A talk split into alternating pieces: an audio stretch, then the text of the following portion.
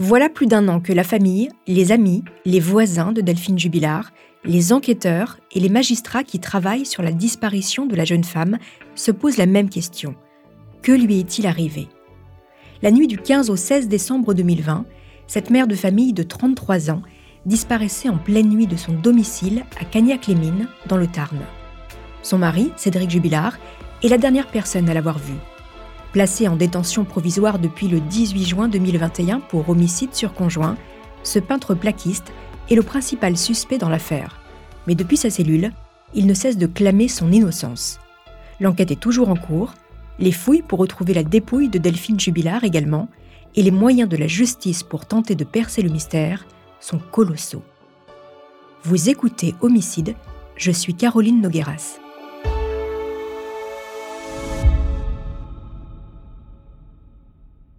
Chaque jour, la presse apporte quelques éléments et indices supplémentaires sur l'affaire Delphine Jubilard.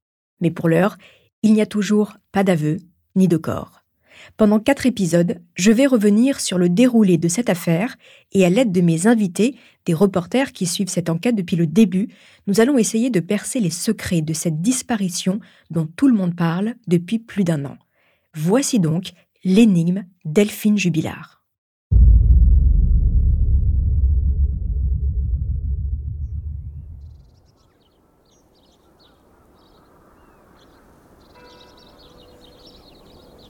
L'hiver s'est installé à Cagnac-les-Mines, petite commune rurale de 2500 habitants près d'Albi dans le Tarn. À quelques jours des fêtes de Noël, ce mardi 15 décembre 2020, l'activité est plutôt calme à la gendarmerie. La deuxième vague de Covid-19 est en train de s'éloigner, le confinement a laissé place à un couvre-feu. Mais à 4h09 du matin, un appel vient fendre le calme qui règne dans les locaux de la brigade locale. À l'autre bout du fil, un certain Cédric Jubilard, 33 ans. Il est très inquiet. Réveillé par les pleurs de sa fille de 18 mois en pleine nuit, il a découvert que sa femme, Delphine, avait disparu. Il l'a appelée à plusieurs reprises sur son portable, en vain. Il pense qu'elle est partie balader les chiens, vêtue d'une simple doudoune blanche et avec son portable. Elle n'a pas pris son sac à main. Elle n'est pas rentrée, alors que ses deux chiens sont sur la terrasse.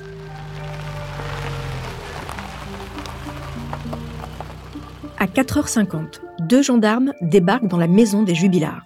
Le logement se trouve à la sortie de la ville, dans un quartier résidentiel composé de maisons modernes. Celle du couple est encore en travaux.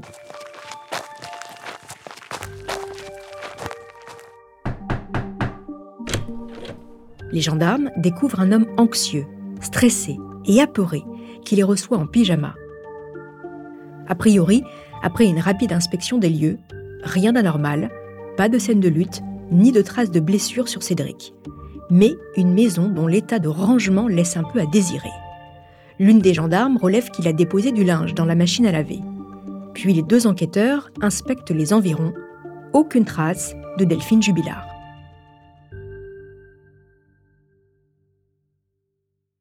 Au petit matin, les copines de Delphine apprennent la disparition de leur amie en ouvrant leur téléphone portable.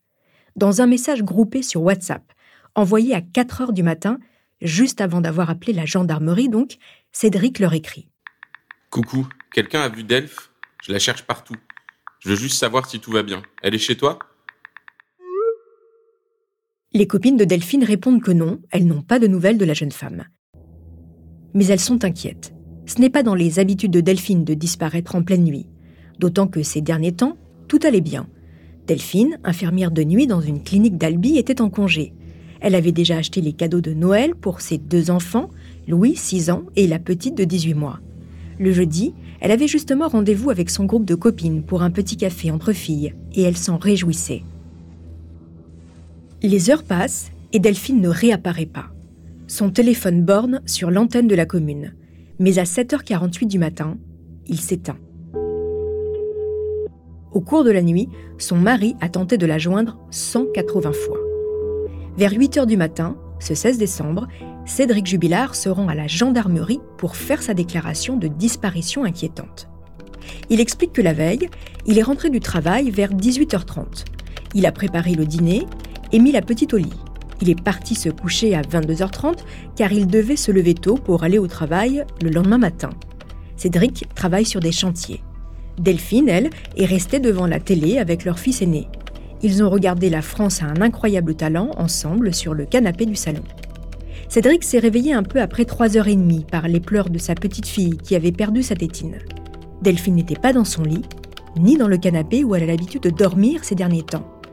Il a fait le tour de la maison, il a constaté que les chiens étaient dehors alors qu'ils dorment habituellement dans le garage pendant l'hiver. Delphine serait-elle partie en pleine nuit promener ses chiens et aurait-elle fait une mauvaise rencontre? C'est en tout cas l'hypothèse de son mari. Les gendarmes veulent en savoir plus sur les relations entre Delphine et Cédric. Et Cédric déclare aux enquêteurs. Delphine a demandé le divorce il y a trois mois. La procédure est en cours. Nous avons chacun notre avocat. Savez-vous si Delphine entretenait une relation extra-conjugale? Elle téléphonait en cachette. Elle a changé ses codes, donc on peut supposer qu'elle me cache des choses. Cédric et Delphine Jubilard sont donc en pleine séparation. Mais selon Cédric, la situation se passe bien.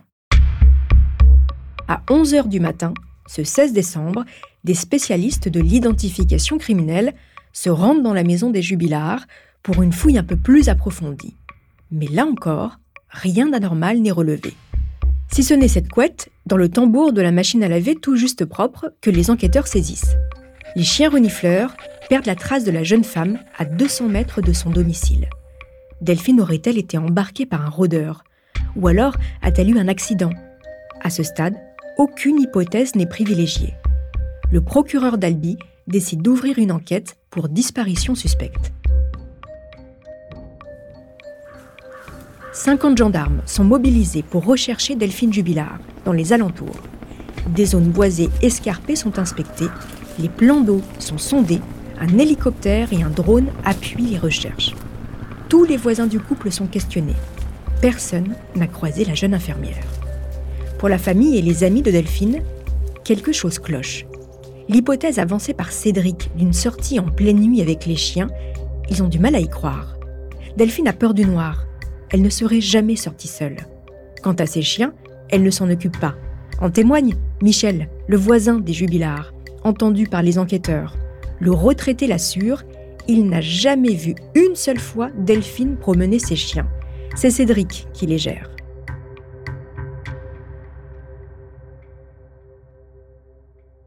Noël approche et la jeune mère de famille reste introuvable.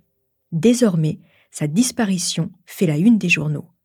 Dans l'esprit de beaucoup, cette disparition fait tristement écho à celle d'Alexia Daval, cette joggeuse volatilisée en 2017 après être partie faire son sport.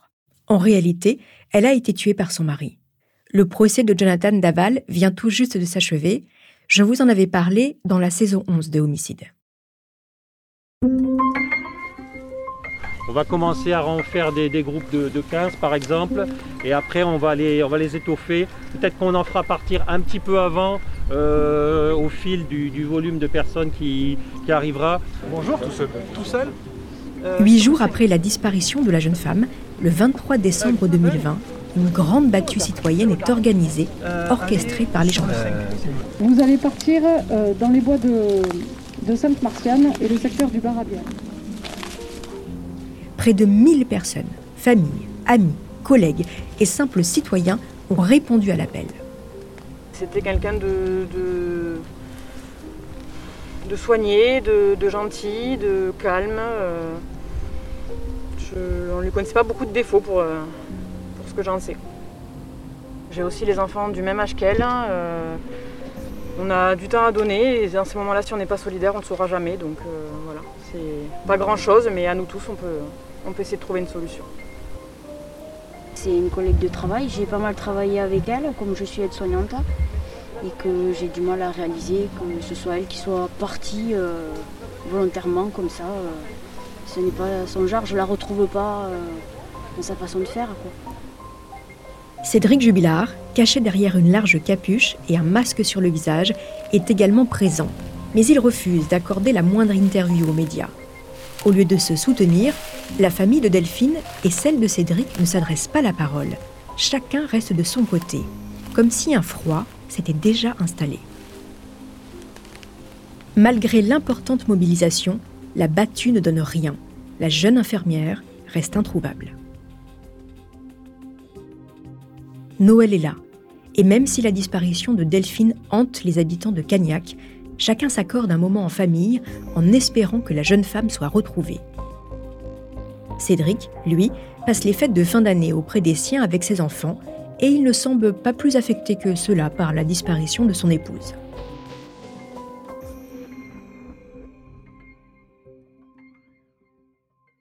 Côté enquête, c'est désormais la section de recherche de Toulouse qui se charge de l'affaire. Une information judiciaire pour enlèvement et séquestration a été ouverte. Ce sont donc de plus gros moyens qui sont affectés par la justice pour retrouver la jeune femme. Le 6 janvier 2021, les habitants de Gagnac-les-Mines, commune d'habitude si calme, assistent médusés au va-et-vient des enquêteurs dans la maison des jubilars. Écoutez le reportage du 13h de France 2 le 6 janvier 2021. Les véhicules de gendarmerie se succèdent depuis ce matin devant le domicile du couple jubilar. Pour la troisième fois, les enquêteurs concentrent leurs recherches sur cette maison placée sous scellé. Mais cette fois, des spécialistes de l'identification criminelle sont venus équipés de chiens et d'outils de haute technologie pour scanner les murs et les sols en profondeur. Delphine Jubilard est toujours introuvable, trois semaines après sa disparition. En pleine nuit, cette jeune infirmière de 33 ans s'est volatilisée, laissant ses deux enfants de 18 mois et 6 ans. Un départ inexplicable pour plusieurs de ses proches, représentés par leur avocat. Depuis le début, je pense que ce qui leur paraît invraisemblable, c'est le départ de cette jeune femme en pleine nuit, sans, raison valable.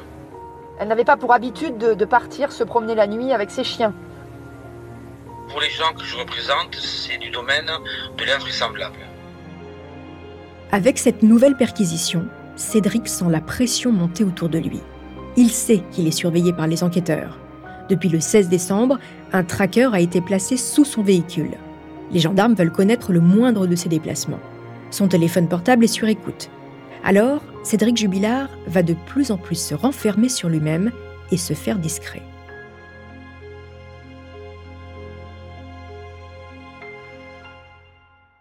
Pour aller plus loin, je suis avec Nicolas de Labarère, journaliste à BFM TV. Nicolas, bonjour. Bonjour. Merci d'avoir accepté mon invitation. Alors, vous avez réalisé le documentaire Jubilard pour le meilleur et pour le pire dans la case Ligne Rouge, diffusé en octobre dernier sur BFM. Nicolas, vous allez euh, nous apporter votre éclairage pendant euh, toute cette saison de homicide. Alors, vous êtes allé à plusieurs reprises à Cagnac-les-Mines. Quelle est l'ambiance dans ce village? Est-ce que les habitants se côtoient, se parlent? Quand on est arrivé, on est allé euh, euh, au milieu du village, à la sortie de l'école, où là, évidemment, on voit bah, tous les habitants qui... C'est un village normal, quoi, rien de, rien de particulier. Et évidemment, quand on arrive en tant que journaliste, ils, nous voient arriver de loin. Donc les gens ont tendance un petit peu à fuir les journalistes parce que, parce que depuis le début de l'affaire, à chaque rebondissement, ils voient revenir les équipes de télévision, de radio, de presse écrite. Et c'est vrai que c'est une pression qui est peut-être un petit peu lourde à porter pour eux euh, au bout d'un moment.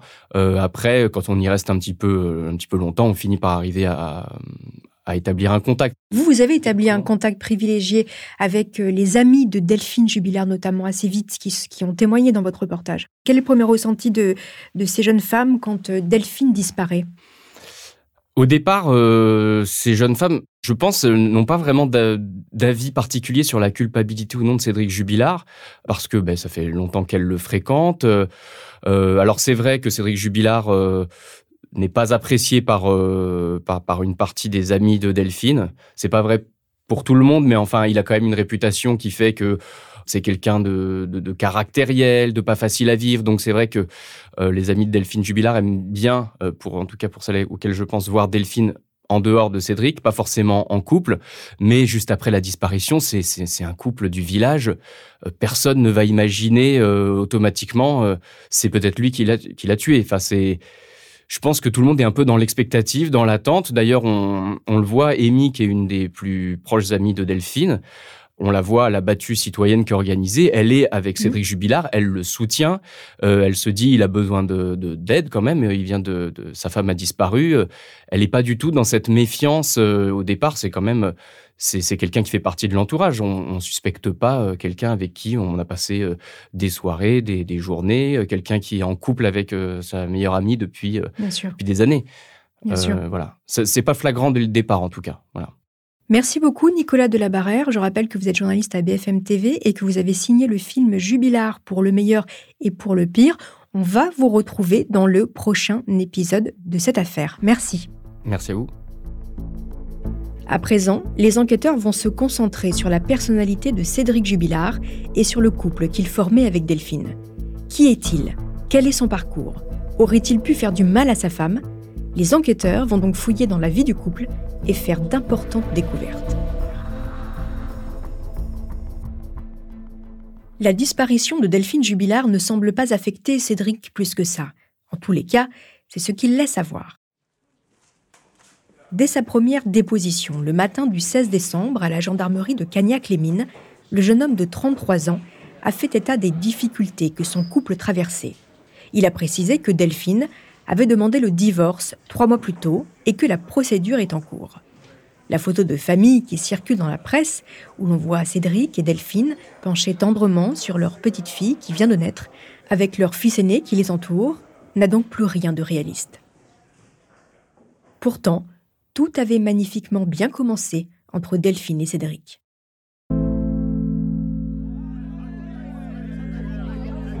Ils se rencontrent lors d'une soirée en 2006. Ils ont tout juste 18 ans. Delphine tombe immédiatement sous le charme de ce jeune homme brun aux yeux marrons, très à l'aise et facile d'accès. Il aime faire la fête, s'amuser.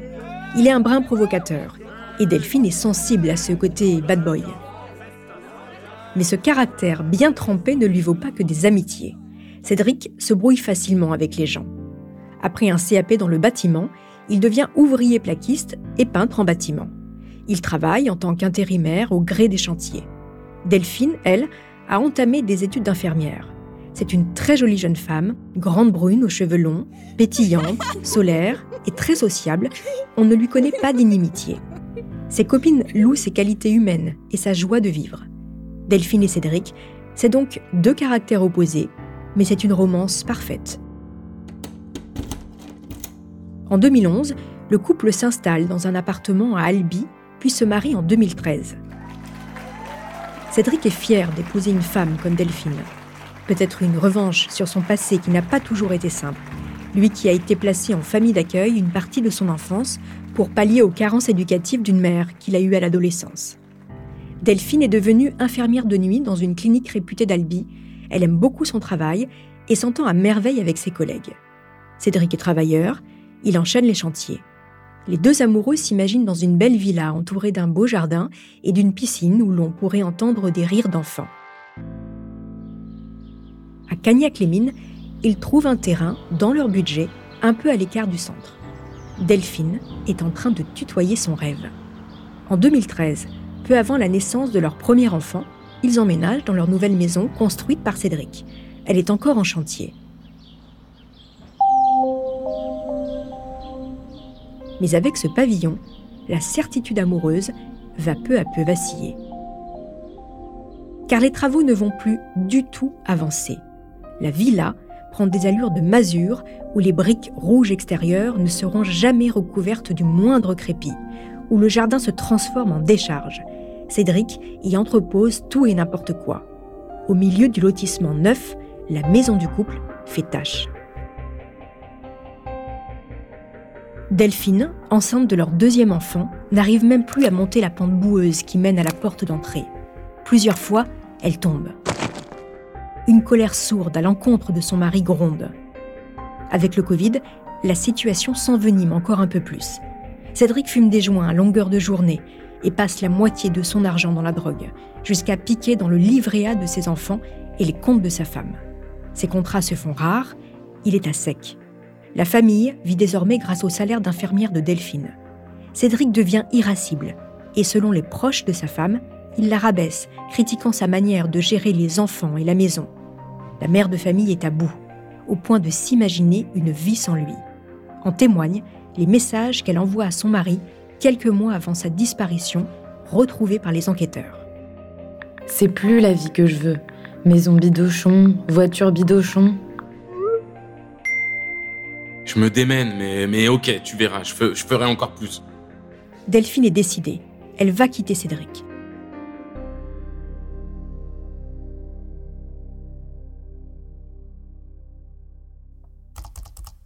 Sur un site internet de rencontres extra-conjugales, elle fait la connaissance d'un homme. Il habite à Montauban, il a un emploi stable, il est en couple avec un enfant.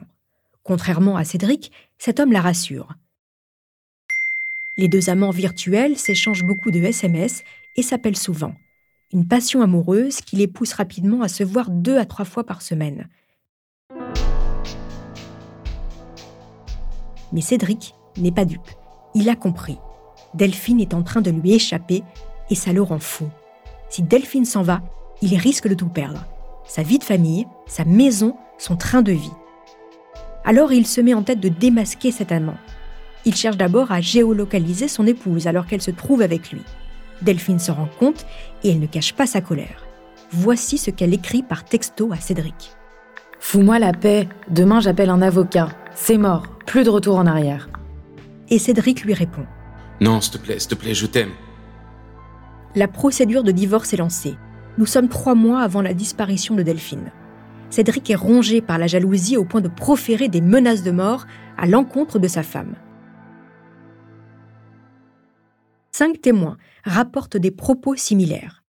Un membre de la famille Jubilard témoigne sur la station France Bleu et raconte. Plusieurs fois, on l'a entendu dire, lui, à sa mère, elle veut me quitter, elle veut demander le divorce. Je vais la tuer, je vais l'enterrer. Personne ne va la retrouver. Cédric continue d'épier sa femme. Début décembre 2020, il subtilise sa carte bleue et se rend à un distributeur automatique pour vérifier ses achats. Delphine s'est offert des nouveaux sous-vêtements. Elle a réservé une nuit d'hôtel et des nuits chez des particuliers. La jeune femme a tout prévu. Elle a l'intention de s'installer avec son amant et d'emmener ses deux enfants avec elle à Montauban.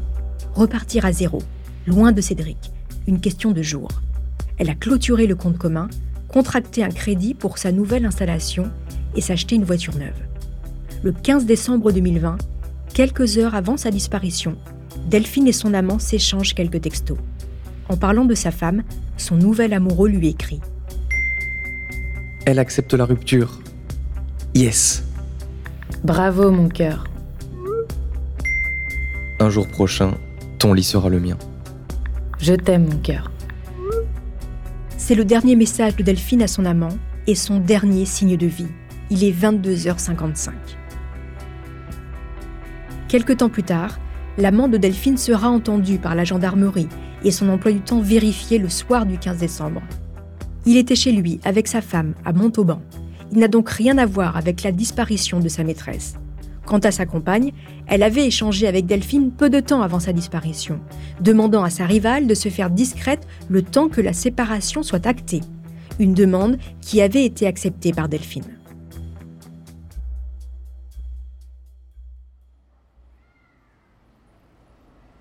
Les gendarmes poursuivent leur enquête de voisinage et des témoignages vont conforter leurs suspicions.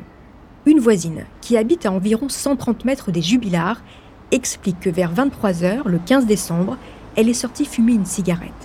Elle déclare avoir entendu avec sa fille la voix d'une femme, je cite, des cris de peur qui l'auraient glacée, des cris d'adultes et des aboiements en même temps. Un autre voisin affirme que la voiture de Delphine n'était pas garée dans la même position le soir du 15 et le matin du 16 décembre. Quelqu'un l'aurait-il utilisée pendant la nuit? Et ce n'est pas tout. Le lendemain de la disparition de Delphine, son fils, Louis, 6 ans, est entendu par les gendarmes. Il raconte que la veille, il ne s'est rien passé de spécial. Mais un mois plus tard, le jeune garçon est réentendu. Et cette fois-ci, sa version des faits n'est plus tout à fait la même. Voici ce qu'il déclare. Ils se disputaient. Après, j'entendais des gros mots. J'entendais Alors, puisque c'est comme ça, on va se séparer.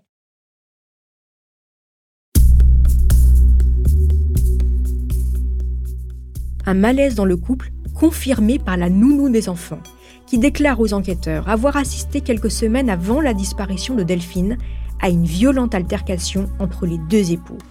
Cédric, la prenant à témoin, lui aurait lancé, en désignant Delphine Elle veut divorcer. Elle va voir ce qu'elle va voir. Elle veut jouer à ça On va y jouer. Avec tous ces témoignages, l'étau se resserre autour de Cédric Jubilard. Alors il décide de prendre un avocat et de se constituer partie civile. Ce sera maître Jean-Baptiste Allary. Après avoir écarté l'hypothèse d'un rôdeur, d'une disparition volontaire, de l'amant et d'un possible suicide, la théorie des enquêteurs, la voici. Cédric Jubilard et Delphine auraient eu une violente altercation. Cédric aurait tué sa femme, puis aurait fait disparaître son corps, mais ils n'ont pour l'heure aucune preuve matérielle contre Cédric Jubilard et aucun aveu.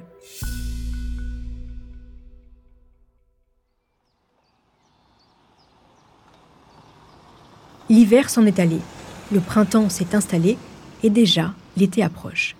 Tous les jeudis, depuis la disparition de Delphine, ses amis et quelques bénévoles ratissent les campagnes alentours à sa recherche, en vain. Six mois sans nouvelles. Que lui est-il arrivé?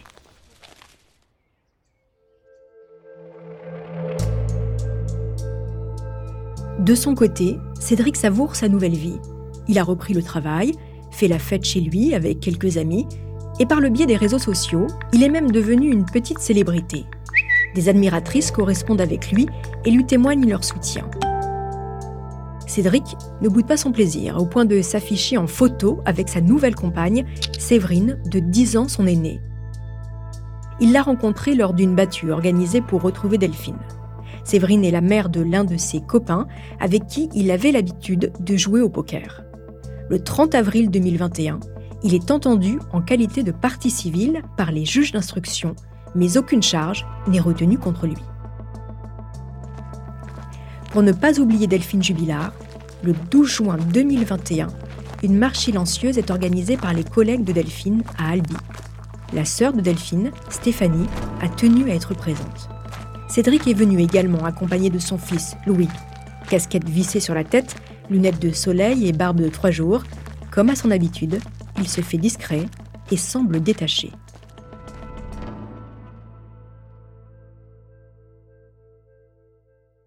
Nicolas Delabarrère, vous êtes journaliste à BFM TV, vous avez travaillé et vous continuez à enquêter euh, sur euh, l'affaire Jubilard.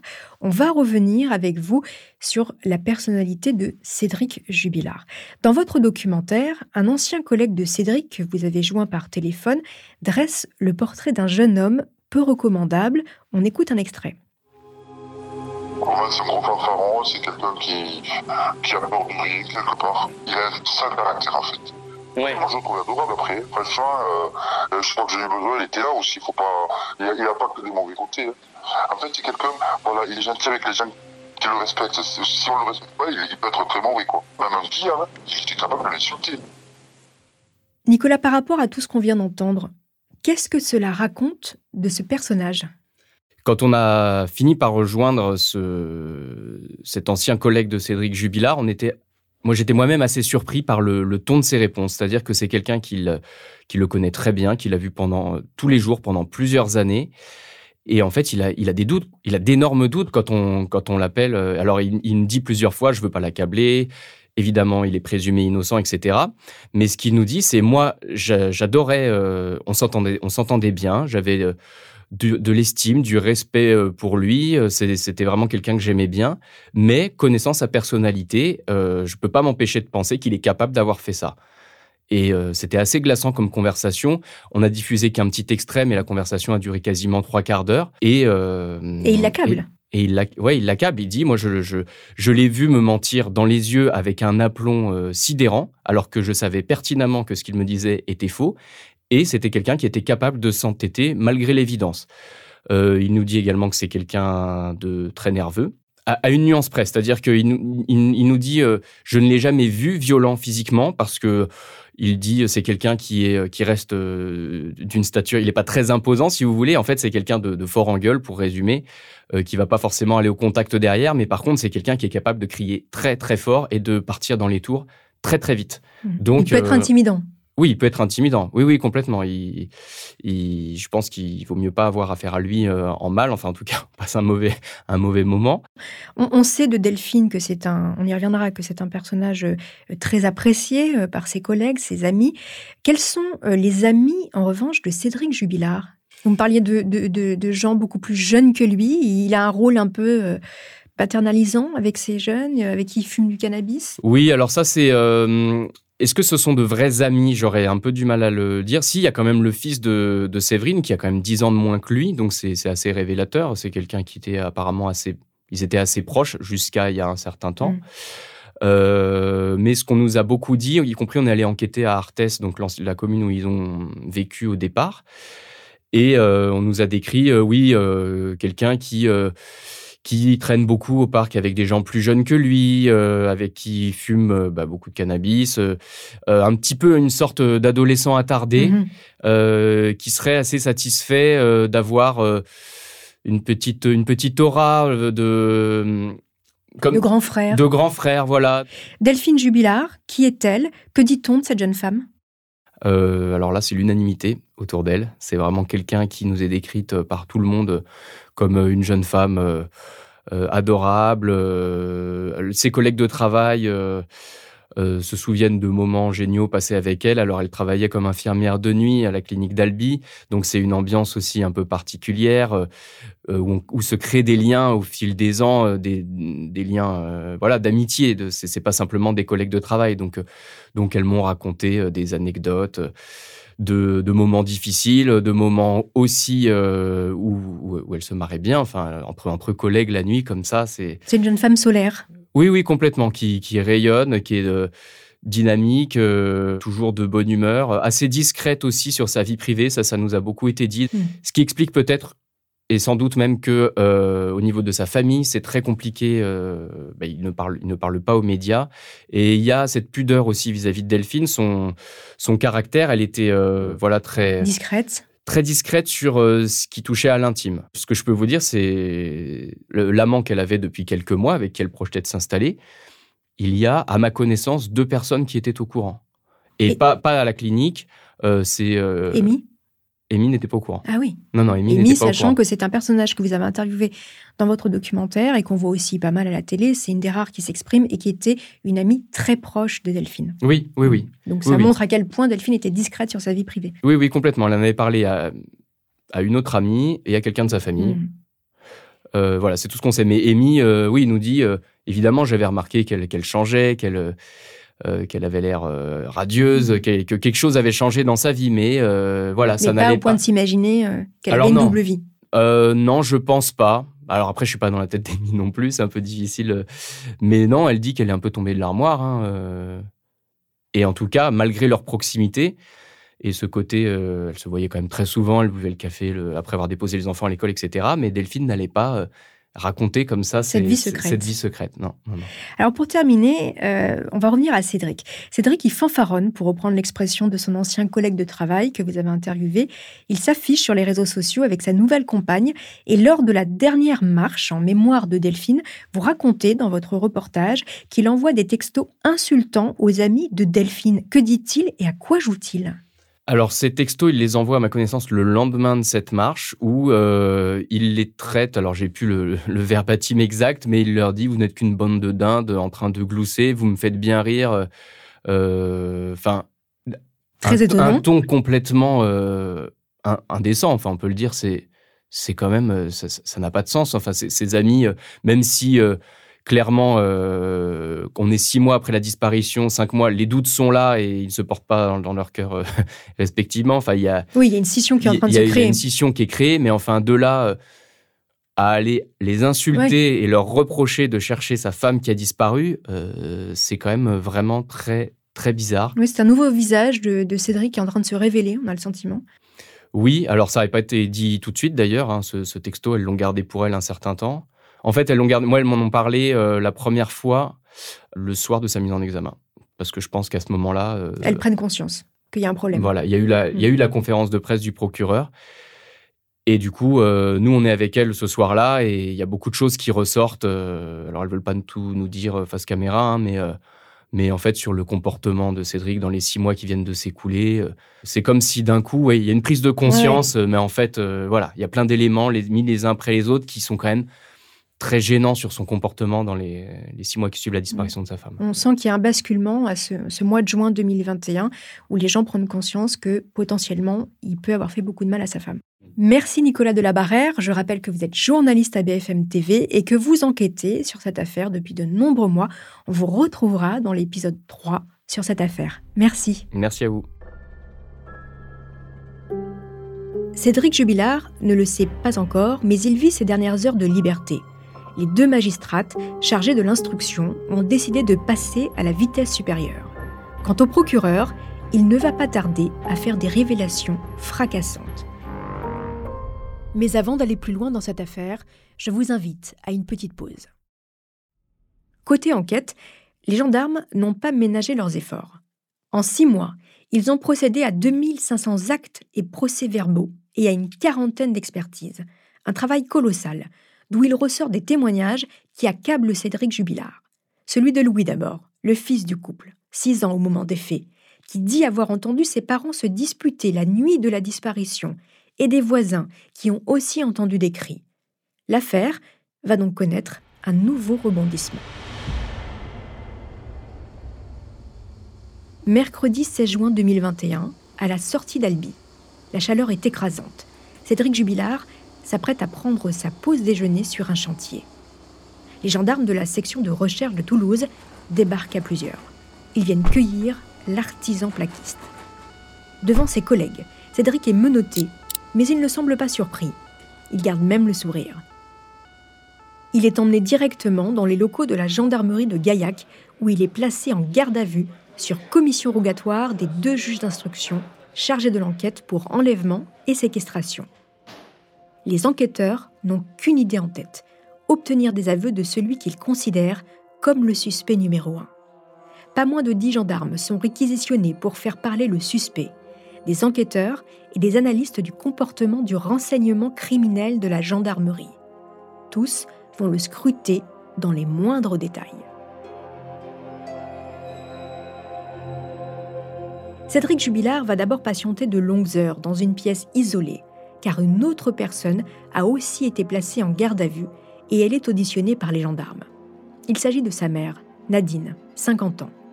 Le compagnon de Nadine est également entendu et leur pavillon à Carmaux a été perquisitionné un peu plus tôt dans la journée. Tous les enquêteurs ont donc les yeux rivés sur le clan Jubilard. Savent-ils quelque chose? Couvrent-ils Cédric? Il faut dire que la géolocalisation de Delphine pour la filer, rappelez-vous, installée sur son téléphone, qui avait rendu folle la jeune femme, eh bien c'est Nadine qui l'a placée à la demande de son fils. Les gendarmes le lui rappellent. Mais elle se défend, expliquant qu'elle a fait cela pour aider son fils et lui prouver que Delphine ne le trompait pas. Le même jour, le pavillon de Séverine, la nouvelle compagne de Cédric, celle avec qui il s'affiche désormais sur les réseaux sociaux, est aussi perquisitionné. L'intérieur de sa maison et son jardin entièrement fouillés. Mais cela ne donne rien. La quadragénaire est entendue en audition libre, puis relâchée.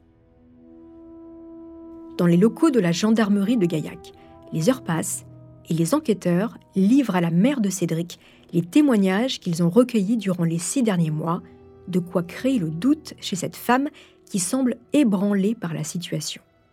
Écoutez le témoignage de son avocate, maître Jessica Chefaroudi, qui témoigne dans le documentaire de Nicolas Delabarrère sur BFM TV avec le rythme des auditions, avec tout ce qu'elle a entendu. Évidemment qu'elle finit par se dire, voilà, si de toute façon on, est là en garde à vue, si les enquêteurs me racontent tout ça, euh, s'ils sont aussi persuadés que, c'est Cédric, oui, ben forcément c'est lui. À 22h30, les gendarmes organisent une confrontation entre Nadine et son fils Cédric en présence de leur avocat. Nadine supplie son fils de dire la vérité. Cédric lui répond qu'il n'a rien fait. Après 48 heures de garde à vue, la mère de Cédric ressort de la gendarmerie, libre. La garde à vue de l'artisan plaquiste est loin d'être terminée. Une par une, les gendarmes vont abattre leurs cartes. D'abord, la déclaration de son fils sur la dispute de ses parents. Jubilard rétorque qu'il a pu se tromper dans les dates. D'autres éléments intriguent les enquêteurs. Cédric passe beaucoup de temps sur son téléphone et ne l'éteint jamais. Or, la nuit du 15 au 16 décembre, il le coupe de 22h à près de 4h du matin. Pour quelle raison? Et puis, après les 180 appels sur le portable de Delphine la nuit de sa disparition, Cédric ne tentera plus jamais de joindre sa femme. Pourquoi? L'hypothèse des enquêteurs est celle-ci. Cédric intercepte les conversations entre Delphine et son amant. Il entre dans une grande colère, le couple se dispute violemment, puis Cédric tue sa femme. Pour les enquêteurs, c'est un féminicide. Si les gendarmes pensent s'approcher du scénario, de nombreuses questions restent en suspens.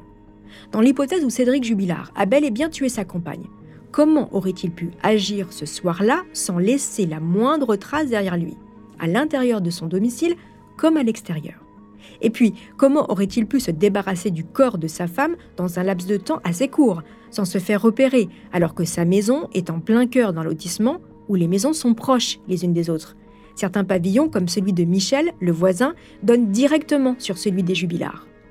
Quoi qu'il en soit, pendant toute sa garde à vue, Cédric ne flanche pas et réfute un par un les éléments à charge rapportés contre lui. La situation ne semble pas le déstabiliser. Les enquêteurs n'obtiendront de cet homme aucun aveu. Après 48 heures de garde à vue, les charges qui pèsent contre Jubilard sont suffisamment nombreuses selon les deux juges d'instruction. Elles décident de sa mise en examen. Le jeune homme quitte les locaux de la gendarmerie pour la prison de Cesse, au sud de Toulouse, où il est placé en détention provisoire. L'après-midi même, Dominique Alzeari, le procureur de Toulouse, donne pour la première fois une conférence de presse pour répondre aux interrogations que suscite cette affaire énigmatique. Effectivement, on se trouve sur une présomption d'homicide, euh, de crime. Il existait des indices suffisants pour qu'il soit euh, matérialisé par la mise en examen, qui a été notifiée aujourd'hui, de M. Cédric Jubilard. Son épouse organisait progressivement leur séparation. Parmi les éléments qui intriguent les enquêteurs, il y a cette couette que Cédric aurait mise à laver juste avant l'arrivée des gendarmes. Écoutez le colonel Philippe Coué, commandant de la section de recherche de Toulouse, à ce sujet qui répond aux journalistes. En, fait, les, militaires du, groupement du Tarn, qui sont engagés par le, centre opérationnel après l'appel de M. Jubilard qui signale la disparition de son épouse, quand ils arrivent au domicile à 4h50, M. Jubilard est en train de mettre une machine à laver. Et dans le tambour de la machine à laver, il y a en fait la couette qui en fait est sur le, le canapé du salon canapé sur lequel dort habituellement son épouse, avec laquelle il est en voie de séparation. Ce qui est, euh, comme le disait le monsieur le procureur euh, de la République, euh, assez étonnant compte tenu Dans le du contexte. et du déroulé des faits. On sait aujourd'hui que ce n'est pas la couette de Delphine qui se trouvait dans la machine à laver à ce moment-là. Cédric ne la passera à la machine que 35 heures plus tard. Toujours est-il qu'il envoie bien une machine avec du linge à 4 heures du matin au moment où sa femme vient de disparaître. Étonnant lorsque l'on sait que Cédric n'est pas très à cheval sur la propreté. Sa maison est sale et mal rangée lorsqu'il reçoit les gendarmes, et il est habillé d'un pyjama crasseux, selon les mêmes gendarmes. Parmi d'autres éléments, l'attitude de Cédric Jubilard après la disparition de sa femme intrigue les enquêteurs. Ce deuil si rapide, le fait de parler de son épouse au passé et de reprendre aussi rapidement une vie affective. Les mois passent et Cédric reste en prison. Il est placé à l'isolement et selon l'un de ses gardiens, le jeune homme a une attitude troublante. Il semble serein avec presque une pointe d'arrogance. Joue-t-il un rôle? La cellule de Jubilard dispose d'un téléphone avec lequel il appelle régulièrement sa compagne Séverine. Il sort dans la cour, il fait du sport, il a un régime classique. Le 6 juillet 2021, Cédric est extrait de sa cellule pour être transféré au palais de justice de Toulouse. Ses avocats, maître Jean-Baptiste Alary, assisté de maître Emmanuel Franck et maître Alexandre Martin, ont demandé sa remise en liberté. Selon eux, leur client n'a rien à faire en prison. Les trois avocats vont jouer la carte de l'erreur judiciaire. Parmi leurs arguments, la fameuse couette que Cédric n'a en fait lavé que 35 heures après la disparition de sa femme. Si le jeune homme voulait cacher des preuves, pourquoi avoir attendu aussi longtemps pour la laver? Ou encore le témoignage de Louis qui n'a que 6 ans au moment des faits. Quel crédit lui apporter? Et enfin, il y a selon eux d'autres pistes qui n'auraient pas été suffisamment exploitées, comme ce chauffeur de taxi qui dit avoir vu marcher une femme en pleine nuit le soir de la disparition sur le bord de la route, et elle était vêtue de blanc. Mais les arguments de la défense sont balayés. Cédric Jubilard retourne en prison. Systématiquement, les demandes de remise en liberté de l'artisan plaquiste seront refusées. 15 octobre 2021. C'est un interrogatoire serré qui attend Cédric Jubilard devant les deux juges d'instruction à Toulouse. Entouré de ses trois avocats, comme à son habitude, Jubilard est imperturbable et clame son innocence. Il dit ne plus supporter l'isolement. Les deux magistrates le mettent face à ses nombreuses contradictions, mais il a réponse à tout. Il repart en prison, affirmant qu'un innocent est derrière les barreaux. Le 3 décembre, Cédric sera à nouveau entendu par les deux magistrates. Elles n'obtiendront rien de plus. Je suis avec Nicolas Delabarrère, journaliste à BFM TV et réalisateur du documentaire Jubilard pour le meilleur et pour le pire. Nicolas, bonjour. Bonjour. Alors Nicolas, on va remonter un petit peu dans le temps. Cédric Jubilard s'attendait-il, selon vous, à être placé en garde à vue pour le meurtre de son épouse en juin 2021, sachant que nous sommes six mois après la disparition de sa femme? Alors il y a une scène assez étonnante euh, au moment où les gendarmes arrivent sur son lieu de travail pour l'interpeller à la pause de midi sur un chantier à la sortie d'Albi.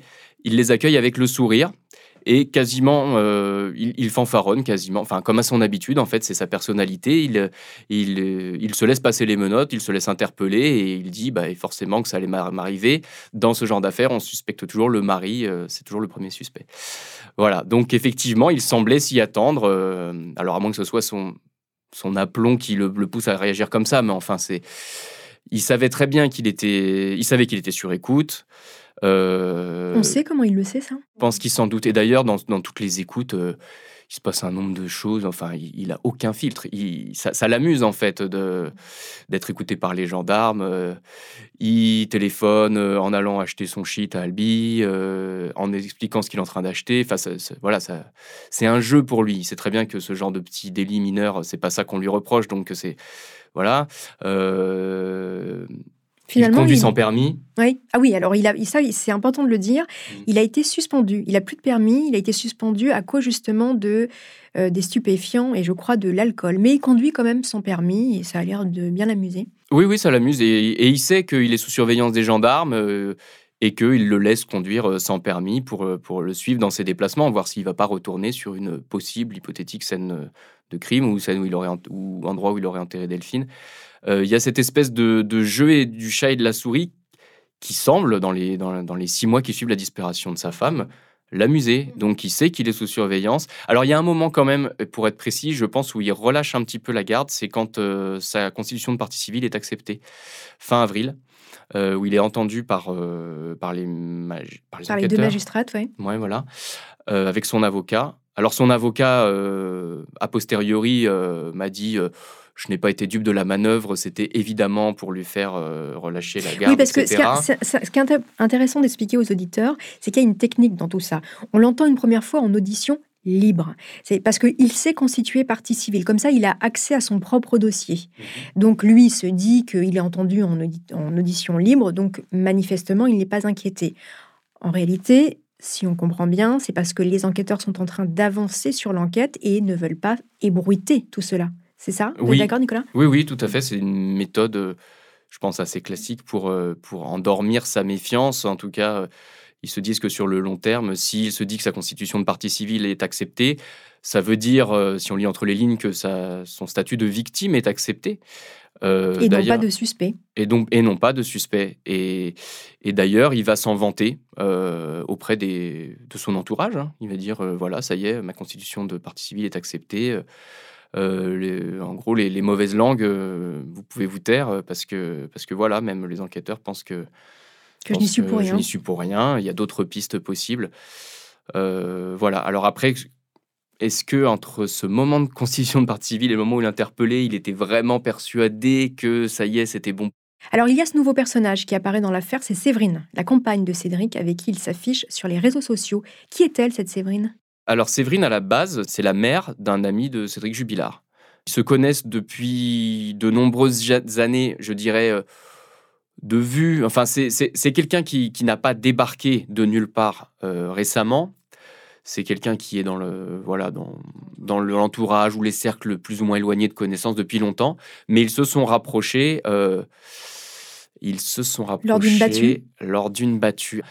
Et, serait, leur, leur, histoire se serait nouée à ce moment-là. En tout cas, apparemment, ils se mettent en couple vers le mois d'avril. Mmh. Elle a 10 ans de plus que lui. Elle a 10 ans de plus que lui, euh, effectivement. Euh, et il s'affiche sur les réseaux sociaux sans réfléchir aux conséquences. Voilà, sans, réfléchir au fait que ça peut évidemment heurter euh, tout l'entourage de Delphine. Euh, et il s'affiche pas que sur les réseaux sociaux, hein. c'est dans le village, il passe en voiture avec lunettes de soleil. Euh. Ah il y a un côté, c'est le côté provocateur de, qui fait partie de la personnalité de Cédric Jubilard et elle a l'air de, voilà, d'apprécier ça. D'apprécier ça. Ils ont aucun aucun état d'âme, aucun, aucun complexe vis-à-vis de tout ça. C'est assez bizarre. Assez étonnant. Et elle aurait un sacré caractère, cette Séverine. Hein. Vous, vous me disiez, quand on a préparé l'interview, elle a la menace de mort euh, facile. Euh, c'est vrai, ça? C'est ce que les gens disent sur place? Oui, c'est quelqu'un qui est très sanguin, euh, très nerveux. nous, avec nous, je dois dire que le contact est assez mal passé assez vite. en revanche, oui, ce qu'on peut dire, c'est comme Cédric Jubilard, elle n'est pas du tout, elle ne fait pas du tout profil bas. Mmh. Et jusqu'à récemment, euh, je dirais jusqu'à son placement en garde à vue, euh, elle a, oui, elle a beaucoup menacé les gens qui, qui cassaient du sucre sur le dos de Cédric. C'est-à-dire qu'elle l'a défendu, elle l'a défendu. Elle a dit il est innocent. Et au-delà de dire elle je pense qu'il est innocent, elle est allée. elle est très active sur, sur Facebook et elle contacte les gens directement pour leur dire de se taire, euh, d'arrêter de, casser du sucre sur le dos de Cédric Jubilard. Euh, euh, voilà, elle fait. elle est très à l'aise, quoi. Elle est très, oui, oui, oui, elle, est, elle est très à l'aise. Non, mais c'est vrai que c'était pas facile, même avec les amis de Delphine, qui pourtant avaient envie de parler, mais je sais que ça faisait partie de l'équation, les réactions de Séverine, qui allait encore venir faire un scandale. Donc, une fois qu'il part en, prison, c'est c'est Séverine, qui, Séverine qui, gère la maison. Voilà, c'est Séverine qui gère la maison. Euh, qui fait des allers-retours. Euh, voilà, donc elle est présente dans le voisinage. Elle, elle n'habite mmh. pas à cet endroit-là, elle habite euh, à côté d'Albi, mais elle fait des allers-retours à Cagnac et donc elle est visible, présente. Et donc pour, pour les voisins, pour l'entourage de Delphine, oui, c'est quelqu'un qui fait partie du paysage et qui n'est pas forcément, enfin en tout cas pendant plusieurs mois, qui n'est pas forcément apprécié. Il y a une première suspicion des enquêteurs, puisque cette Séverine, elle est entendue une première fois. Sa maison et son jardin sont entièrement fouillés. Pourquoi? Euh, parce que c'est la personne avec qui Cédric a passé le plus de temps dans tous les, toutes les semaines précédentes. Euh, donc les enquêteurs, je pense, se, disent il faut forcément vérifier. Euh, commencer par là, c'est un endroit où il a passé du temps. il s'est potentiellement confié à elle hors écoute téléphonique, forcément. Voilà, je pense qu'ils veulent savoir ce qu'elle a, ce a à dire, hein, tout simplement. C'est ce qu'on développera dans l'épisode 4. Merci beaucoup Nicolas de la Barrère. Je rappelle que vous êtes journaliste à BFM TV et que vous enquêtez sur cette affaire depuis plusieurs mois. Merci beaucoup. Merci à vous. Un an jour pour jour après la disparition de Delphine, le 15 décembre 2021, l'affaire va connaître un nouveau coup de théâtre. Séverine, la compagne de Cédric Jubilard, est cette fois-ci placée en garde à vue pour des soupçons de complicité de recel de cadavres. Pour quelle raison?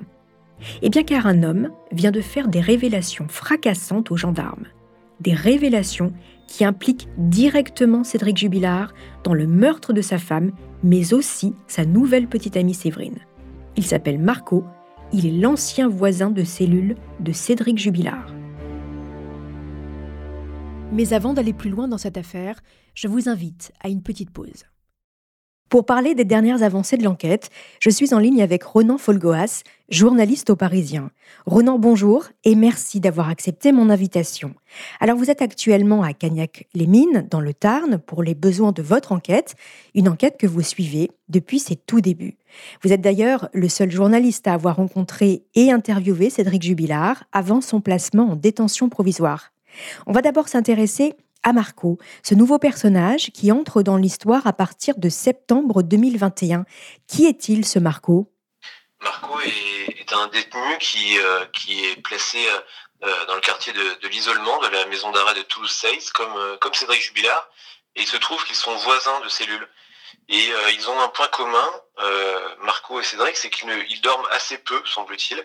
Et ils ont l'habitude de se réveiller tôt le matin. Et en ouvrant la fenêtre, ils peuvent, comme ça, à travers les barreaux, bah, converser de manière assez libre et ils discutent de tout, de rien, et, aussi euh, bah, de leur situation respective. Et, euh, et euh, Cédric va au fil du temps, au fil des jours, s'épancher sur sa situation et sur son affaire. Marco va, être, va demander à être entendu par les gendarmes parce qu'il aurait d'importantes révélations à faire. Est-ce que vous pouvez nous expliquer ce qui se passe en septembre 2021 Oui, c'est à, la fin du mois de, septembre 2021. Marco va effectivement demander euh, via l'administration pénitentiaire à être entendu par les gendarmes pour leur dire eh bien que Cédric Jubilard lui euh, aurait confié euh, ce qui ressemble beaucoup à des aveux puisque Cédric Jubilard aurait euh, développé auprès auprès de Marco eh bien euh, le, scénario criminel qui aurait euh, provoqué son son, son, passage à l'acte finalement puisqu'il explique Cédric aurait expliqué qu'il était allongé dans son lit ce, ce soir du, du, du 15 décembre 2020 qu'il se serait levé et pour aller chercher son, chargeur de téléphone et que son chargeur de téléphone étant situé dans la cuisine de la maison et que sur le trajet, eh bien, il aurait euh, surpris son, épouse euh, sur, euh, sur son téléphone et qu'il l'aurait subtilisé, il l'aurait arraché même des, des, mains, pour reprendre les termes exacts, et, et qu'il aurait ainsi découvert les messages que son épouse échangeait avec son amant et que ces messages l'auraient fait vriller.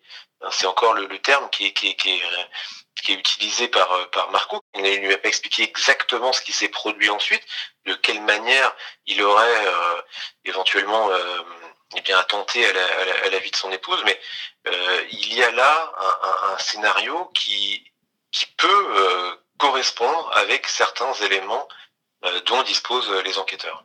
Voilà, selon Marco, il se dénonce et il parle également d'une arme, un couteau. Oui, alors ça c'est dans un autre temps. Euh, c'est au cours d'un, enfin à l'issue euh, plutôt de la diffusion d'une émission Faites entrer l'accusé, qui est consacrée à un, fait divers qui s'est déroulé il y a quelques années dans le Tarn et dans lequel le, le, mis en cause euh, a utilisé un couteau. Et lui, Cédric Jubilard, euh, aurait euh, rebondi en quelque sorte sur ce, sur ce, sur cette, sur ce fait divers en disant, bah moi, ces abrutis, en parlant des enquêteurs, ils n'ont même pas retrouvé le couteau.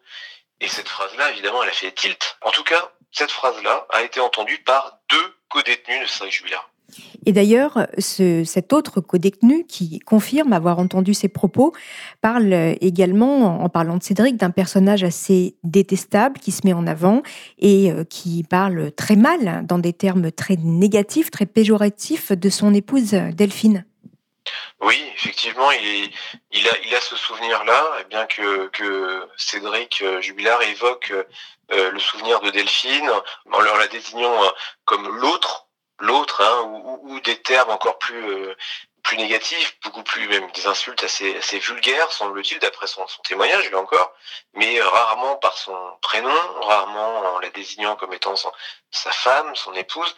Euh, il, a des termes assez, assez durs et il, euh, il se consacre lui-même comme étant le plus grand cocu de France. Et on voit là apparaître un trait un trait de personnalité qui, revient souvent dans les témoignages euh, à propos de Cédric Jubilard. Je fais un petit pas de côté, mais vous, vous avez rencontré Cédric Jubilard avant euh, sa mise en examen et, avant son placement en détention provisoire. Euh, quel personnage est-il? Quel homme est-il? Et qu'est-ce que vous avez ressenti quand vous l'avez rencontré? Alors, je suis très très prudent par rapport à ça parce que Cédric Jubilard peut, peut présenter plusieurs facettes selon son, son envie, selon son humeur, moi, j'ai pu apercevoir l'une de ces facettes. Mmh. Euh, cette facette-là, c'est celle d'un d'un homme, euh, euh, comment dirais-je, euh, assez euh, assez vif intellectuellement, euh, qui s'exprime facilement, qui est relativement attachant, c'est-à-dire qui c'est quelqu'un qui, qui, qui, qui, est capable de sociabiliser pendant un temps donné, hein, c'est-à-dire Moi, je l'ai vu que quelques heures, à, trois reprises, Mhm. dont une fois en tête-à-tête, euh, pendant 4-5 heures de temps. Euh, donc c'est un temps euh, limité, mais euh, pendant ce temps-là, il a pu se montrer, euh, oui, assez euh, capable de converser, capable de s'intéresser aussi un petit peu à son interlocuteur, mais mais mais aussi très très prolixe, très euh, très très très très doué pour parler de lui-même, euh, beaucoup plus que de son épouse finalement. C'est Mhm. aussi ça qui m'avait quand même marqué. Un personnage très auto-centré C'est le, c'est le terme qui revient souvent pour le définir, mais c'est, exactement l'impression qu'il, m'a faite. C'est, c'est il, il est très, euh, très, très auto-centré, très, très, oui, un peu, un peu narcissique, un peu Mhm. forcément. Et puis après, avec- je, je dis ça avec beaucoup de prudence parce qu'il est aussi à ce moment-là, euh, quand je le rencontre en avril euh, 2021, il est au centre un peu de, de l'actualité. Tous les, tous les regards sont braqués sur lui. Donc, euh, donc il peut aussi, euh, euh, à juste titre, penser qu'il est euh, le centre du monde, le centre de son monde en tout cas. Mhm. Bien sûr. Mais, euh, mais c'est vrai que ce qui est troublant à cet instant-là, quand je le rencontre, c'est qu'il a, il, est, il parle de son épouse en termes euh, assez négatifs finalement. Euh, et, je ressens assez peu d'affect euh, de sa part. Il y, a, très peu de tristesse en fait. Il y a, très peu de sentiments. euh, il, y a, simplement des souvenirs globalement, globalement négatifs de, son épouse disparue, ce qui est assez troublant évidemment. Mhm. Alors on va revenir aux révélations de, Marco. Est-ce que Marco révèle aux enquêteurs où serait le corps de Delphine Non, non, non, il ne révèle euh, euh, il oriente vers euh, un lieu qui semble avoir du sens, puisque Cédric lui aurait dit qu'il aurait enterré son, épouse près d'un endroit qui a brûlé. Et donc cet, élément rentre en, résonance avec un autre élément dont les enquêteurs disposent en réalité depuis le mois de juin, depuis le mois de juin 2021, c'est qui a été euh, révélé celui-là par, euh, par Séverine au cours d'une audition, quand, euh, quand Séverine lui avait demandé de manière un peu frontale et un peu provocatrice, mais alors, qu'est-ce que tu as fait de ta femme? Et, et, euh, et, euh, et c'est vrai que Jubilard a fini par lui dire, bah, je, je, je l'ai enterré euh, près de la ferme qui a brûlé. Et évidemment, c'était prononcé à l'époque, d'après évidemment le, le souvenir de, de, de Séverine, c'était prononcé sur le ton de l'humour noir, de la provocation. Bon, et ces deux éléments mis euh, côte à côte, euh, rapprochés, eh bien, euh, laissent à penser que euh, Cédric, là encore, persiste à, à, dire bien que oui, qu'il a pu enterrer euh, sa femme près d'un endroit donc près et possiblement pas cette ferme brûlé, mais en réalité, il n'y a pas d'indice euh, très très précis. Hein, c'est une Mhm. construction. euh, Toujours est-il que, que Séverine et Marco vont se rencontrer à plusieurs reprises. Et qu'est-ce qu'il en ressort de ces rencontres? Alors, qui, ce qu'il apparaît, c'est que euh, Cédric euh, missionne Marco parce qu'il sait au moment où il lui parle, au moment où il se confie, au moment où il va même lui euh, lui transmettre euh, euh, des lettres de, de, de, de cellule à cellule, hein, parce qu'il y a un système de transmission par yo-yo. Euh, ils peuvent se, les, les détenus peuvent se transmettre énormément de choses, euh, des, des, des, de la nourriture, euh, de la drogue et donc des petits mots et des petites lettres. Et donc Cédric missionne Marco pour transmettre euh, des lettres euh, à Séverine lorsqu'il sortira de, de, de, détention, ce qui est prévu pour euh, le début du mois d'octobre. Cédric a ça en tête au moment où il transmet, parce qu'il transmet pas n'importe qui, il transmet à un détenu qui va ressort, qui va qui va être en, en liberté dans quelques jours, liberté sous, sous contrôle judiciaire, Mhm. liberté quand même. Bon, et, et, et donc euh, euh, Marco sort sort de détention, mais entre temps il a, il, a, il a établi un contact avec les gendarmes. Et les gendarmes, euh, et le service d'enquête, hein, le service de section de recherche de, de Toulouse, euh, auraient pu éventuellement euh, lui dire bah non, non, euh, vous, vous, ça vous concerne pas cette histoire, euh, vous ne touchez à rien, vous restez dans votre coin, vous avez déjà, vous avez déjà suffisamment de, de, de, problèmes avec la justice, ne n'en rajoutez pas. Bon, mais pas du tout. En réalité, ce qui se passe, c'est que les enquêteurs veulent tout de même creuser cette piste sait-on jamais. Ils laissent prospérer un peu cette cette euh, cette histoire et euh, et, et donc ils, ils invitent euh, Marco à, à, à, obéir quelque part aux, aux, consignes données par Cédric, les consignes étant de, de prendre contact avec Séverine, qui est domiciliée non loin d'Albi. Mmh. Alors ils se rencontrent à plusieurs reprises. Oui, à quatre reprises entre le mois d'octobre et le, mois de décembre. La première fois, c'est en Séverine est, en, un peu prudente, un peu inquiète aussi. Elle, elle préfère se présenter avec l'une de ses amies. Et les trois rendez-vous suivants vont, vont avoir lieu en, en, solo, enfin en tête à tête. Séverine étant seule avec Marco. Mhm. Alors, vous racontez quand même dans un de vos articles euh, dans le Parisien que euh, il y a une volonté de déplacer éventuellement le corps, la dépouille de, Delphine, et de rapprocher ce corps euh, de chez son amant. D'où vient cette histoire? On, s'est présenté par, par Marco comme étant une suggestion de Cédric Jubilard. Mais là, là, il faut être à ce stade, en tout cas, à ce stade de, l'enquête et à ce stade, enfin, au niveau de connaissance qui, est le mien au, moment où je parle, euh, je suis bien incapable de vous dire si c'est une, idée forte euh, et claire de, de, de Cédric Jubilard lui-même ou est-ce que c'est un, une construction, un schéma que, que, que qui s'opère dans, dans la tête de Marco? Il, y a une zone grise encore, mhm. mais, mais, mais en tout cas, Marco, oui, présente ça comme étant une possibilité euh, suggérée par par Cédric Jubilard de, pour, pour brouiller les pistes, pour mieux brouiller les pistes. Disant voilà, si jamais le corps de Delphine était euh, découvert près du domicile euh, de, son, de son amant, bien évidemment, ça détournerait les soupçons, mais, mais, mais en même temps, cette histoire, elle semble cousue de, de fil blanc, parce que, parce que l'amant, quel intérêt a-t-il à supprimer la femme qui, qui va euh, sans doute avec laquelle il veut faire sa vie. Mhm. Ça n'a aucun sens. Mhm. Alors on a l'impression quand même que la grande difficulté avec ce Cédric Jubilard, c'est que c'est un personnage qui mélange tout le temps la fiction et le réel. Hein, on est toujours entre, entre deux lignes. Euh, est-ce que c'est ce sentiment aussi que vous avez depuis le temps que vous enquêtez sur cette affaire? Bien sûr, bien sûr qu'il y, a, il y a cette impression-là. C'est un. Il faut pas oublier que, Cédric Jubilard est un, est un joueur, euh, un joueur dans l'âme un joueur, euh, un joueur de poker d'abord, ensuite un joueur euh, euh, via son, son, son, jeu fétiche qui est Game of Thrones, qui, qui, qui dont, voilà, il a un usage quotidien de Game of Thrones sur son, sur son application de téléphone. C'est quelqu'un qui vit dans des, dans des univers un peu virtuels et où, le, où la stratégie, où le bluff font partie intégrante du, du jeu.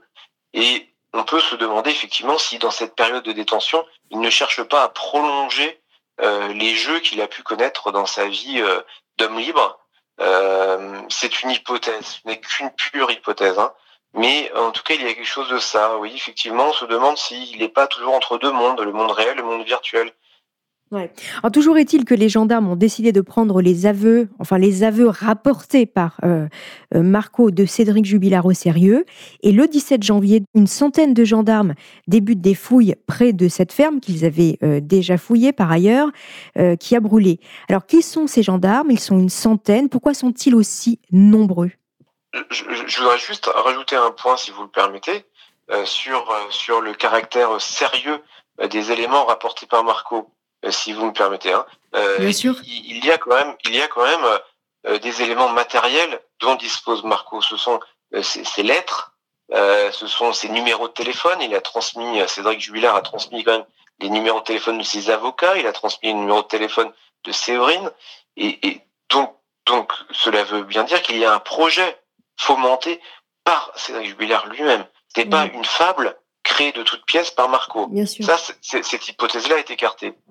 Euh, et ensuite, euh, effectivement, après, il y a la, la, question de savoir si tout ce que dit Marco est vrai. Hein. Ça, c'est il y a, a peut-être aussi, euh, il, faut il faut être rester prudent évidemment. Ensuite, ensuite pour répondre sur les fouilles, si, si, des éléments enfin des, des, moyens humains et matériels considérables ont été mis, ont été déployés sur le terrain, c'est lié à cette histoire à cette histoire, euh, à ce volet, on va dire, euh, détention et le volet co-détenu, hein, euh, l'histoire, l'affaire Corse un peu hein, du, du, du, dossier Jubilard, mais, mais, mais peut-être pas seulement. Peut-être que les enquêteurs disposent aussi d'éléments extérieurs qui, qui les invitent désormais à, à, à, mener des recherches.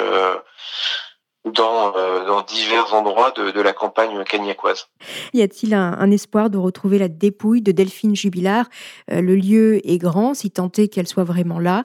de nombreux mois se sont écoulés depuis sa disparition. Bien sûr qu'il y a un espoir, sinon, euh, sinon s'il n'y en avait aucun, euh, les moyens, les moyens ne seraient pas déployés de cette manière. Et bien sûr qu'il y a toujours euh, cet espoir de découvrir ou un élément technique, à savoir le téléphone de Delphine Jubilard, qui est mhm. toujours aussi l'une des cibles hein, des, des, services d'enquête, mhm. ou évidemment une, une trace, ne serait-ce qu'un vêtement, ou eh bien des, des restes évidemment que que cette possibilité-là existe. Elle, elle ne s'est pas, euh, comment dirais-je, désintégrée a priori. Elle ne s'est pas euh, évaporée, donc son corps est bien quelque part. Il y a cette hypothèse qui, qui sous-tend les recherches. L'hypothèse euh, fondamentale, eh bien, c'est celle d'un déplacement court, rapide, qui aurait été réalisé par un ou plusieurs individus, euh, Cédric Jubilard étant euh, impliqué de manière directe ou indirecte dans ce dans ce déplacement. Euh, et, voilà, c'est ce qui c'est ce qui sous-tend ces, ces, ces, recherches. Il faut pas oublier qu'on était dans une nuit de, de couvre-feu, que, que donc tout déplacement de longue distance était euh, infiniment risqué, et donc que oui, il est probable que que Delphine Jubilard soit soit enterré ou, ou enseveli euh, ou dissimulé euh, dans un rayon euh, de quelques kilomètres tout au plus autour de son domicile. Merci beaucoup Ronan Folgoas. Je rappelle que vous êtes journaliste au Parisien. Vous allez d'ailleurs sortir euh, un livre sur cette affaire qui s'appelle Le mystère jubilar, qui sera en librairie à partir du 17 mars et qui sera édité aux éditions Studio Fact. Merci beaucoup Ronan. Merci à vous. Merci chers auditeurs d'avoir écouté cette saison de Homicide. En attendant la prochaine affaire, n'hésitez pas à laisser des commentaires sur votre appli de podcast préféré ou sur les réseaux sociaux.